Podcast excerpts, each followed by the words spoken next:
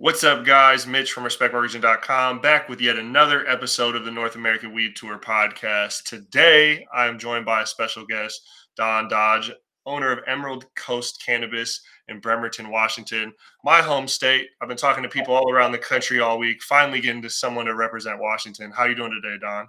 I'm good. Awesome.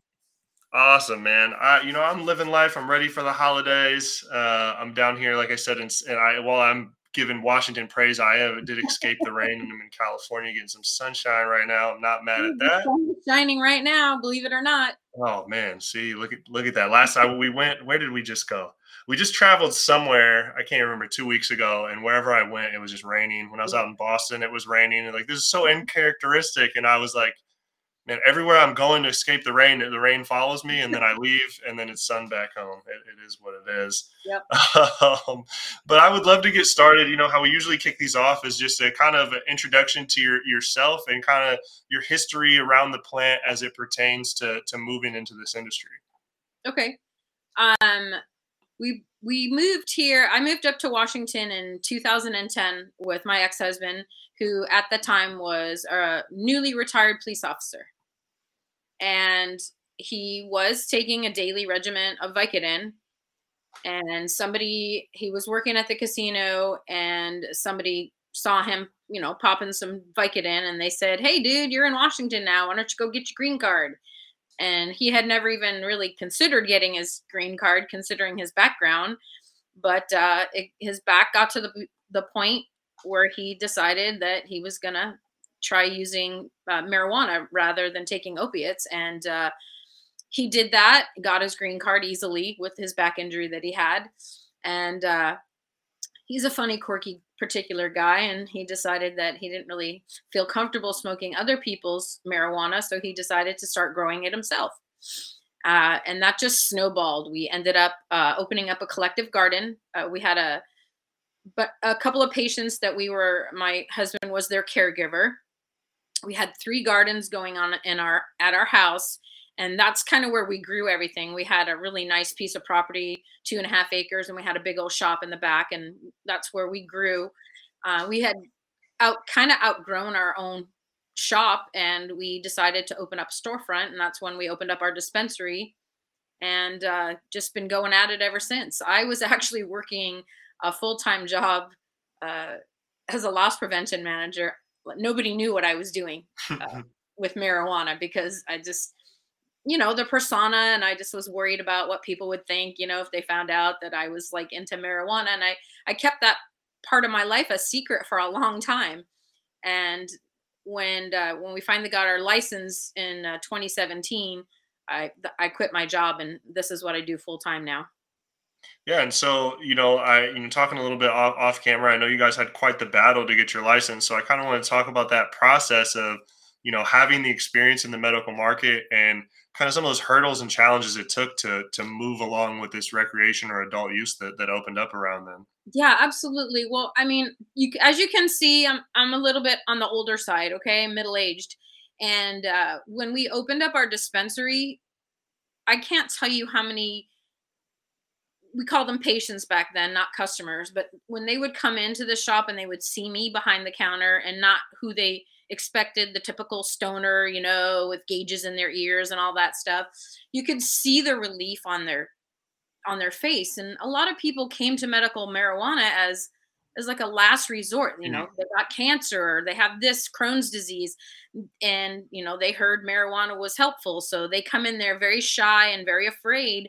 But I could tell when they saw me, they immediately felt relieved. Like, okay, this must not be so bad after all. Look at that respectful woman back there behind the counter, And I love the medical world. It was different, It wasn't regulated. Absolutely, it wasn't regulated. But you got to know every single patient.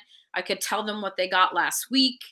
If it was really good for them, I could look it up. It's different now. It's a retail game now, and it is what it is. And when the process first started, I want to say this, they were only going to allow like 200 and something license. And so everybody that applied for a license over here in Kitsap, Bremerton area, we had to go into like a lottery because they were at that time in 2013, they were only going to allow 2 stores in Bremerton. Wow.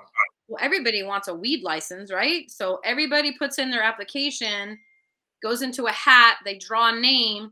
If that person passes the vetting process, they get the license. So basically the first 2 people that got drawn got the license. And so we just kind of sat back and we're like, okay, that's okay. We like running our collective garden. We're doing a good business. Well, then they decided to, the state of Washington decided to pass SB 5052, which was supposed to be for anybody that has an actual medical dispensary. They didn't want us to have medical dispensaries anymore because we weren't paying any taxes. So the state wasn't making any money off of us. So in 2015, they sent out letters to everybody that had a dispensary and basically said, we're going to give you a chance to get a license. If you don't get a license before July 1st, 2016, we're going to come shut you. You need to shut down or we're going to basically come shut you down. So that our last ditch effort, you know, we read what the qualifications were for you to get your license. And it was basically, you had to have a business license.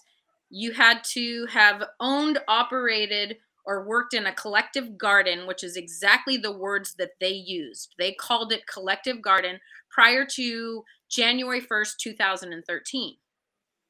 Well, I didn't have a business license when I was running my collective garden. I didn't get the business license until I opened up a storefront. But I had a true collective garden. But honestly, these people that worked for the Liquor and Cannabis Board, they really didn't know what a collective garden was. Mm. They kept using the word dispensary, but it was worded as collective garden. And so we put in an application, and then at that time you were allowed to have 3. You were allowed to own 3 stores. So we put in for 3 applications, 2 in Bremerton, and then 1 was going to be over in Jefferson County, the Hood Canal, right across the Hood Canal. So we are going through the process, you know, we're talking to our people, they're telling us what we need. We bought a building because why wouldn't we? We know we're going to qualify and get the license and we're going to own this building. So we had our interview. We had 2 interviews, and on the after the second interview, the last thing the Liquor and Cannabis Board said to us, go ahead and start building out your shop. When you're done, you give us a call and then we're going to come inspect it. So we start rocking and rolling and building out our shop. And about 6 weeks into our build, they called me and said that they made a mistake and that we're not getting our license. And I was like, what do you mean you made a mistake? Oh, you don't qualify. I'm like hell, I don't qualify. I met every single thing that you stated. And I talked to somebody else and they basically just said, nope, sorry, too bad, so sad. Click, goodbye. And I was like, I was devastated. We had bought this building, spent so much money, had already started building out our shop. My ex-husband had even quit his job at the casino so that he could help build out the shop full time. And I didn't know what to do. We had spent so much money and this was our passion. We really wanted to do this. And I'm scrolling through Facebook one day and I saw this ad for Spencer Palace Law Group, and he was representing multiple clients who the Liquor and Cannabis Board had done the same thing to, told them that they didn't qualify. They had medical shops in the past. And I contacted him and asked if I could get in on the lawsuit. And he took us in as a client. And it took us a year of back and forth paperwork and filing this and filing that.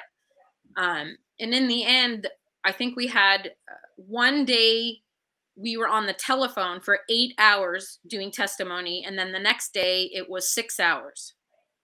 And the judge came, he had 30 days to come up with his answer or whatever, his conclusion. And it wasn't even a week later that the judge basically said, yeah, the Dodges were right. You were wrong. They should have their license. But the thing is, Mitch, I got screwed out of my other 2 licenses. When we went to Olympia to meet with the board members, and they gave me my license. And I said, I applied for 3 licenses. Where's my other 2?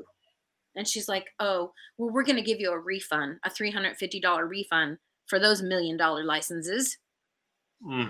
And I'm still out those licenses. I mean, I could hire a lawyer and pay maybe $50,000 and see if I could fight the Liquor and Cannabis Board, but we all know how deep their pockets are now.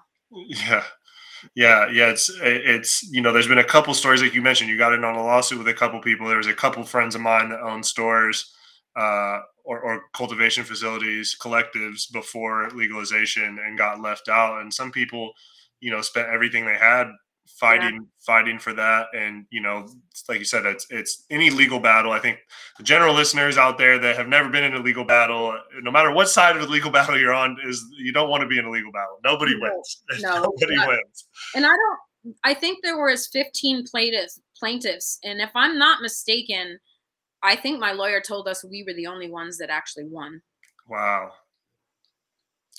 Yeah. It's unfortunate, and it's unfortunate how this was rolled out, and sadly, Washington is one of the better states that probably awarded more licenses to legacy operators than any of these other states. You know, you look at some of these markets that they're doing such limited licensing and caps on licenses, and they're, you know, it's just a money game of, you know, and we're seeing what's going on in Florida. I won't name any names. We covered it on our site. You know, there's a lot of backroom political payouts and, you know, things like that happening. It's anytime money's involved, it turns shady pretty quickly. What were some of the challenges of just adjusting to, beyond just regulation, but adjusting to life in a recreational market after having so much history in the medical market? Can I be like honest? However you want to share it. Well, like, we used to have a lot of safety meetings after all the patients would leave, but we don't do that anymore. Yeah. We have to be accountable for everything. Like, I'll have customers come in and they'll buy something and then they'll just try to rip open the package, and I'm like, no, wait! You can't open that in here. You'll get me in trouble. Just stuff like that. And I was robbed one time, just a grab and run. Some guy asked to see some weed, and this is of course, had a mask on, you know, so I put some couple on the counter and he just grabbed them and ran. The store down the street from me was just armed robbed. Wow. Yeah, just a block down the street from me about 3 or 4 weeks ago. So, you know, that's a challenge. You know, keeping safe with having so much cash on hand because of the whole banking debacle. I don't know what else to call it. I can't tell you how many accounts I had and got closed down because they found out what I was doing. And, you know, I bank safe now. I pay a nice hefty service to bank safe, but it is what it is. It is definitely the cost of doing business. Everything costs money in this business.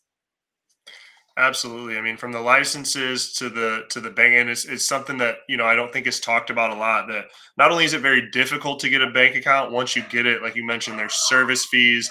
You're not getting great rates. There's not traditional lending for this space. Any other business, I want to improve the dispensary. Let me write a business plan, submit to the bank, and get a loan. That doesn't exist. So the building was paid off. Not one dime was owed on it. And I tried to get a loan, and I went to 3 banks, and I walk in there. I'm like, I own this, you know, 11,000 square foot commercial building. I don't owe any money on it. You know, would you consider loaning me some money against it? Oh yeah. Have a seat, Miss Dodge. Do you have any tenants in the building? Well, yeah, I have a weed store. Okay. Thank you, Miss Dodge. It was nice talking to you. We can't help you. Goodbye. Because I didn't even tell them I own the weed store. I only told them the weed store was a tenant.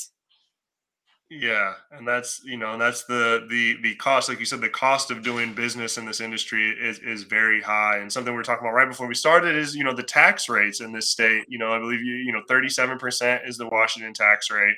And ultimately, who is hurt the most by that is the consumer. I mean, businesses, I'm not trying to downplay your cost, but the consumer. Yeah. Typically retail was a 2 times markup. Well, you have to mark it up 3 times, and even a 3 times markup, and which is all I do. Some stores will do a 3.5 and even a 4%, 4 times markup. I do a 3 times markup. My prices are low because I'm smack dab in the middle of 2 other weed stores, and I came late to the game. So I had to put my hustle on and do something to grab. I find that pot shops are kind of like nail salons or barber shops where people feel comfortable coming in there. So to take somebody else's clients away from them, it's hard. But once I get them in my door, I'm good. No, absolutely. It's the familiarity, I mean, that stems from the commerce of cannabis pre this. When it was medical, like you said, you had patients that gave you the right to grow for them. And so you cultivated the cannabis they consumed, or you went to a, you know, one of very few markets where there was very few vendors. Yeah. And, you know, for the people that didn't get to experience medical cannabis, you likely had one guy, if you're lucky, maybe two or three guys or girls for a backup, because we've all been there before. But, you know, you had this one person and there was this trust factor, you know, for safety and not getting ripped off. But then also just like if you found someone that did, hey, it's a good cost and good product, you know, you didn't ever want to change that up for risk of it not being the same experience. Yeah. And it is what it is. And I'm honest with my customers. I'll tell my customers, I'm like, I paid $3 for this, or I paid $3.33 for this. I said, now I'm selling it to you for $10. I said, the grower, he got his $3.33, but you know how much the state's going to make out of this? They're going to make more than me. I'm going to get what's left. Mm-hmm. And that's how I do my markup. And I find that keeping prices low, being honest with my people, my business has, since 2018, my business has doubled. Wow. I think I'm a small store. I'm a small little guy. I'm on point to do over $2 million in sales this year. Wow, congratulations. Thank you. I'm very excited.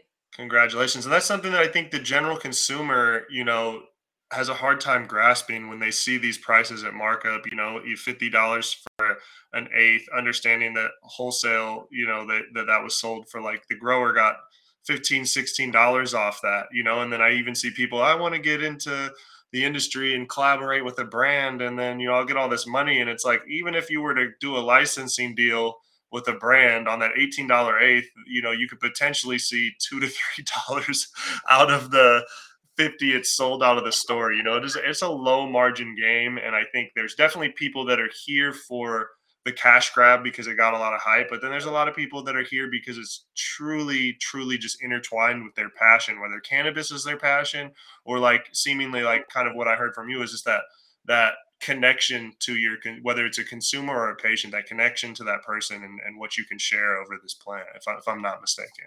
No. Yeah. I mean, I love educating people. I'm shocked when I go, would you like a sativa, hybrid, or indica? And they're like, what's that? And I'm like, nobody's ever told you the difference? And they're like, no. And so I'll give them a little lesson. Or the people that are like, oh, give me that 35% THC. And I'd be like, if you're just buying your weed based on the THC numbers, I'm like, you're not doing it right. Like, it doesn't work for everybody the same way. And I use the pheromone thing. I'll say it's like perfume. Perfume doesn't smell the same on every person because of our pheromones. And I said the same thing with weed because of a cannabinoid system. And a lot of people really seem like, oh, wow, I didn't know that. Thank you for that information. And we are about educating our customers. We know the ones that just want to grab their weed and go, and we don't want to aggravate them. But a majority of them are happy to learn. And I have little things over my shop that will, you know, all the different consistencies of concentrates, the difference between THC, THCA, how CBD works better with THC, anything educational that I can pass out to the public, I'm going to do it. That's awesome. And I like your example of the pheromones and perfume. I have yet to hear that, but I think for education, on something that people know so little about, and especially that public information was very sparse for so long, except for misinformation, but, you know, these examples to other things where people can draw parallels and be like, oh, that makes sense. Right. Yeah. Any one of those really helps connect it, you know? And so I like that one. I'm going to try and take that with me. Yeah. I like it. And I like it because it's not a comparison to, I don't think there's anything wrong with it, but so oftentimes we get caught in comparing cannabis to alcohol or tobacco, Or for me, sometimes I compare like the different cannabis is like, you know, I always compare it to just medication, pharmaceuticals. Your average medication you get prescribed has potential side effects. Not everyone gets those side effects. Not everyone gets any side effects, and it all affects people differently. And when you get prescribed a medication, you're aware, is this working how it's supposed to work? If not, try something else. And I usually use that as cannabis, as just because a strain is something, it's not the same. You know, we all interact with chemicals differently. But again, I'm comparing cannabis directly to pharmaceuticals, and I need more examples to break it to the left or the right. That's okay. So what is kind of the nature of like cannabis culture in the Bremerton area? I know you said there's, I think, 5 stores in a decently small town. 8 in a small town. Yeah. But it's cannabis is very, very accepted. Even though it is a very predominant military and PSNS, the Puget Sound Naval Shipyard. So these guys are all federal workers, and they are not allowed to smoke weed. And it's a damn shame, because I know a lot of them that would benefit. You know, they all drink alcohol and go out and do stupid crap. You know, they're not even allowed. I have friends that are in the military that like, they can't even come by and stop by and say hi, or like if I have something that they need, they can't come by my shop because they're afraid they'll get seen and they'll be in trouble. But for the local potheads that can smoke, and boy, do I have a lot of retired Navy guys that come in my shop too. You know, the culture is, you know, it's awesome. I have a dream, Mitch. I want to open up one of the very first lounges. Mm. You know, I don't know if that'll ever happen. You know, who's going to make the first one is Las Vegas. Yeah. Yeah. Well, yeah, they got some open. I think they have some open in Vegas. I know they were talking about it, but I didn't know any were opened yet. But that was always my dream. And I also, you know, I have a little side dream too of doing like a catering marijuana business, not food. I'm going to have a van, and I'm going to roll up, and I'm going to offer, you know, joints and dabs and edibles for your retirement party, for your birthday, for your weed friendly wedding. The bud bar, huh? Show up with the mobile bud bar. There you go. Yeah, the catering company. Hey, that's not a bad business idea. And the lounges is something I heard is coming back. I heard some of the activist groups out here kind of pushing that towards the. You know, there's a laundry list of things that we'd like to change within any state. Yeah, the whole. They need to come up with some sort of, and I'm probably not using the right terminology, like a nano test, because I don't know about you, but I know if I just smoke a little bit of weed, I'm not super high. I'm not crazy. Right. I'm not going to get in an accident. I mean, obviously there's levels of being high. You can usually tell by their eyes, you know, they need to come up with something like that to allow these bud bars. Otherwise the cops are just going to be hanging out, and everybody that leaves, they're going to pull them over and test them, and we're all going to test positive for THC. Yeah, and that's one of the other things, right, of back to how cannabis affects everybody differently, being that, you know, for one person, right, whether they take one hit of a joint or even a 5 milligram gummy, right, they might be sick, they're so high, as opposed to someone like ourselves. You know, I'll burn down a couple grams to myself and, you know, go to the gym and exercise like nothing happened, you know, and so and there's a tolerance plays into effect, but also who you are and how you interact with it and your experience, you know, and so that's one of the tough things, you know, alcohol somehow is a little bit easier chemically, I guess, to figure out how much you ingest and your impairment levels. Yeah. Body weight and all that stuff, you know. Yeah, and tolerance plays a little bit of effect, but truth to cannabis, like it just affects people so different, you know, and so different. Like, oh, but that weed only had 14% THC. I don't care. I was baked as shit off 14% THC. Yeah. And so how much do you see, you know, we interview a lot of people in California, and in California, it's like, if something's not at like 30% or over, it's like the consumers won't buy it. So then the stores won't buy it. And I know everyone in the industry preaches, and you already brought it up on here, don't look at THC percentage, you know, it does matter, but it should not be the leading factor. How much do consumers really in your shop lean to that THC percentage? Unfortunately, a lot. So my conversations with my vendors are, hey, buddy, I'm really sorry. I know better, but my customers walk in the door and they want those high numbers. So I need those high numbers when you're selling me some weed. But then I also am I'm in a rather underprivileged demographic area of where I'm at. A lot of people are on a very tight budget. And so if I have an ounce of weed that's $30, even though it's only like 14%, I'll sell it all day long. Yeah, no, that makes complete sense. And it's, you know, I know it's a frustrating, I know us in the industry at this point feel like we're screaming at walls sometimes that THC percentage doesn't matter. But, you know, as what we were saying earlier, you know, the information and the education out there has not widespread. And when you're in the industry, you're likely passionate, nerdy about this, and you get caught in an echo chamber to the people that are in the industry and don't get to have the privilege to talk weed all day. You know, you don't hear this information, and you might hear it, but you still don't believe it. You know, and there's so mmany different variables that go into play. I was just talking to a store in Illinois, and I'd never thought of it like this explicitly, but they said that, you know, that consumers, they think that consumers buy higher THC because cannabis is so expensive and they feel like they're getting a better bang for their buck. And I was like, I think that's probably fairly accurate. Yeah, I think that would probably be fair to say too.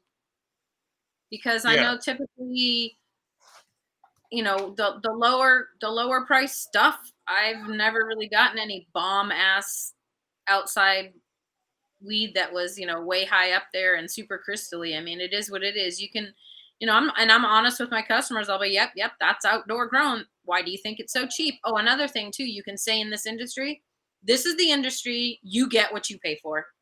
And that's what I tell my customers all the time.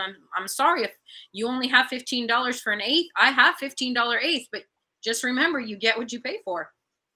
It's very true, you know. And I think, you know, again, I said I don't like to draw. I try not to draw the parallels to the other industries, but when you look at you know, like the alcohol industry or wine industry, right? There are $3 bottles of wine, and there are $3,000 bottles of wine, you know, and there's a market for all of them, but it's the market's so mature. When a consumer goes in, they understand I only have $15, so I'm going to buy a $15 bottle of wine. They're not in there like, oh, that $300 bottle of wine could bring it down to $25 for me, you know, but somehow in cannabis, we're still in this phenomenon where, I don't know, because we come from a barter system. I don't quite know, you know, people are still kind of, you know, I want to pay a couple dollars, but I want the highest quality possible.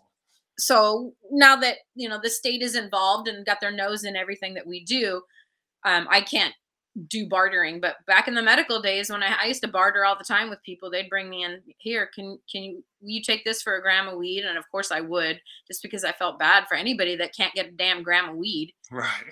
I feel terrible.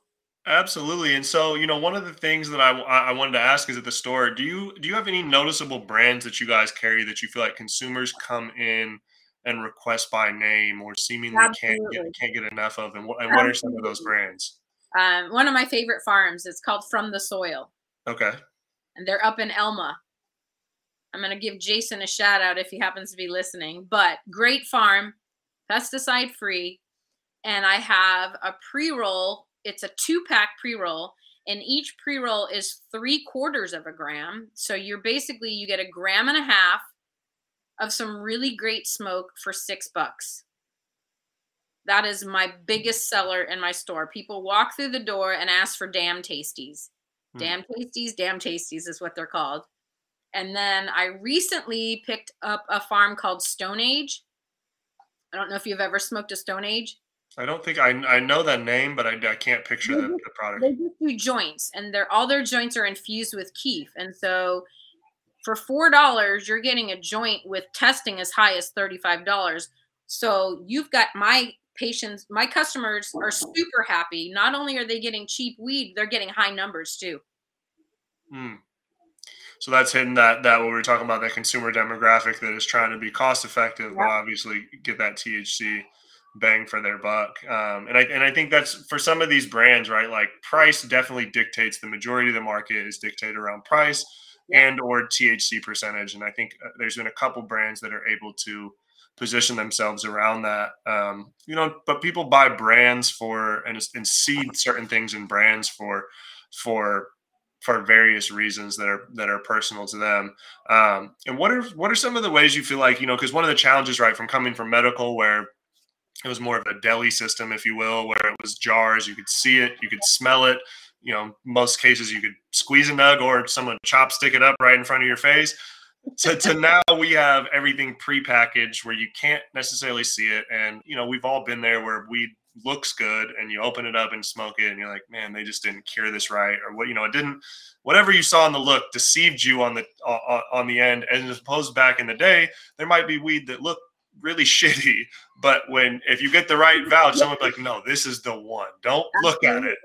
And we've lost that in legalization. So what are some of the ways you feel like people calculate if weed is good or not before they buy something? Oh my gosh, all kinds of ways. So I have two lamps on my counter so people can look at the weed under the light. They're in packages, but a lot of them will poke at it, squish it, try to squeeze the Mylar bag to get some smell out of there. Whatever. I've had people stand there, I'm not kidding you, for 10 minutes trying to decide, touching and poking and looking. And I'm just like, come on, it's just some weed, grab some weed. And then I've been hurt by Google review by somebody not liking their weed. Like I have any fault in it. I got a 1-star review or a 2-star review a couple times because the weed was shitty. And I would be like, I wish you would have, I try to reply to all my Google, stars or whatever. And I say, hey, I'm sorry you didn't feel comfortable enough to come talk to me. I'm the owner. I've waited on you. I know who you are. I would have, offered you I can't give you anything for free. Unfortunately, can't give you a refund. It's not allowed, but I'll hook you up and give you the best deal I can give you. Cause I feel bad, that happened to you. Now you just brought my star rating down by giving me a 1-star. So I'm at the mercy of the consumer for stuff like that. Because, cannabis is an experience-based thing, right? You have a poor experience with it. It's you open a jar up and it doesn't smell good. You're like, oh God, this, and you smoke it and you're like, oh, this isn't smoking, right? And then you have a negative experience with that. And you're right. You're at this mercy of the products you sell that someone can't see beforehand. They buy something they don't like. So another question I have is, have you seen customers buy a product, have a poor experience with it, and then come back and give that same brand another shot? Do you see that very often, or do you see them completely turned off from that brand? Typically completely turned off. Yeah. They just move on to something else. And I have a huge selection in my shop right now. I mean, my wall, I have my pricing. People know from cheapest to highest, so that people know exactly where to go. I mean, let's face it, if you're on a budget and you only got so much money, you want to know what section you're going to be looking at for your weed. And so, I find that I've had a couple people that came in and complained about something and they're like, I'll never smoke that again. I'll never smoke that again. And it's really too bad because it probably wasn't that farm. It was probably just some other circumstances that didn't work for them with that weed, but I'm sure there's other good weed from that same farm. Yeah. And that's the issue, right? Like you're dealing with the agriculture good. Sometimes one batch is significantly better than the other or not as great, or even significantly worse, or, every now and then, it's hard to quality control if you're growing at scale, every single nug. I know some craft farmers out there can do that. And that's a big part of who they are, but it's not realistic for everyone. But I think that's an important takeaway for a lot of, brands and cultivators out there, is to understand that your quality control is really important, because if someone has a negative experience with your product, it's very difficult to win that. I mean, Absolutely. Almost non-existent for them to go back. I can't think of how many brands I've bought and been like, I really didn't like that product, and I avoid not only that strain, but I'll avoid that brand until somebody I really trust really convinces me otherwise. You'll be like, that's what? Yeah. And then I saw Mark from Green Rush chimed in here. Sorry, I just saw your comment, Mark. We're talking to Dawn from Emerald Coast Cannabis in Bremerton, Washington. Green Rush is a Washington producer. So we got some Washington. I didn't put my first order in with those guys. Oh, well, look at that. Look at that. Mark, she's putting in the first order. We just, I was just at their farm a couple weeks ago, a month ago. Their indoor one. They also have the outdoor too. Yeah. But yeah, those guys do great. Those guys on that craft side of their indoor flower, definitely in that craft quality control. I got a little bit at my house right now. What are some of the things that you want to see changed within the Washington State market? Definitely the tax structure, especially. I mean, I'm not going to say, if it goes federally legal, it's when it goes federally legal. And I know the feds are dragging their feet because now we're going to have to get tax write-offs and tax breaks like every other business. But right now we can't, and like I said, when I told you I did $2 million in sales, well, take away almost 50% of that right there just for my taxes.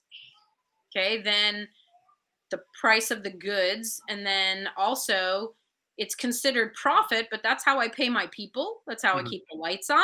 That's how I pay my, insurance bill and my licensing. And there's a lot of cost that goes into it. And so, I'm not a multimillionaire. I might be someday, but it's not going to happen real soon. Not with this tax structure. Absolutely. And that, getting those tax write-offs will be a huge, huge plus for any operator in this business, owner Absolutely. And operator in this business. And we deserve it. It's a regular business. It's just like any other business. Product in, product out. Yeah. But like you said, I don't think consumers also understand, right? Like they often look at price. And what's funny is too, the price of weed, hasn't changed. Inflation, gas prices go up and down. The price of a McDouble, McDouble's no longer on the dollar menu. You know what I mean? Inflation affects everything, but somehow we want to pay $40 for an eighth of good weed from now until the end of eternity, even though rent, utilities, license, everything can continually go up. So there's a weird mindset shift around the cannabis consumer. And I mean, I'm guilty of it as well. But I don't think that they really fully comprehend when federal legalization comes around, your cannabis is going to be expensive, whether it's a couple dollars more, $10 more for every unit purchased, it's going to go up. And that's not money that's going into the retailer's pocket or the farmer's pocket. Nope. And, you and I were talking right before we started this. It's, you asked that question. You said you're curious about where's that money going to come from. It's very likely the state's going to be like, yeah, we're going to take less taxes. That's very unlikely. So sadly, we're likely going to see just an overall increase on the products, which really sucks. Yeah. Not only for the consumer, it just really sucks for the industry and moving the majority of people towards a standardized, legalized model. Yeah, but you know what?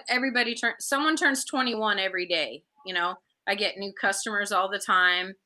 And marijuana is not going away. I mean, I love it. I love smoking weed. I smoke weed every day. I would hate to have to give it up. I don't think I could.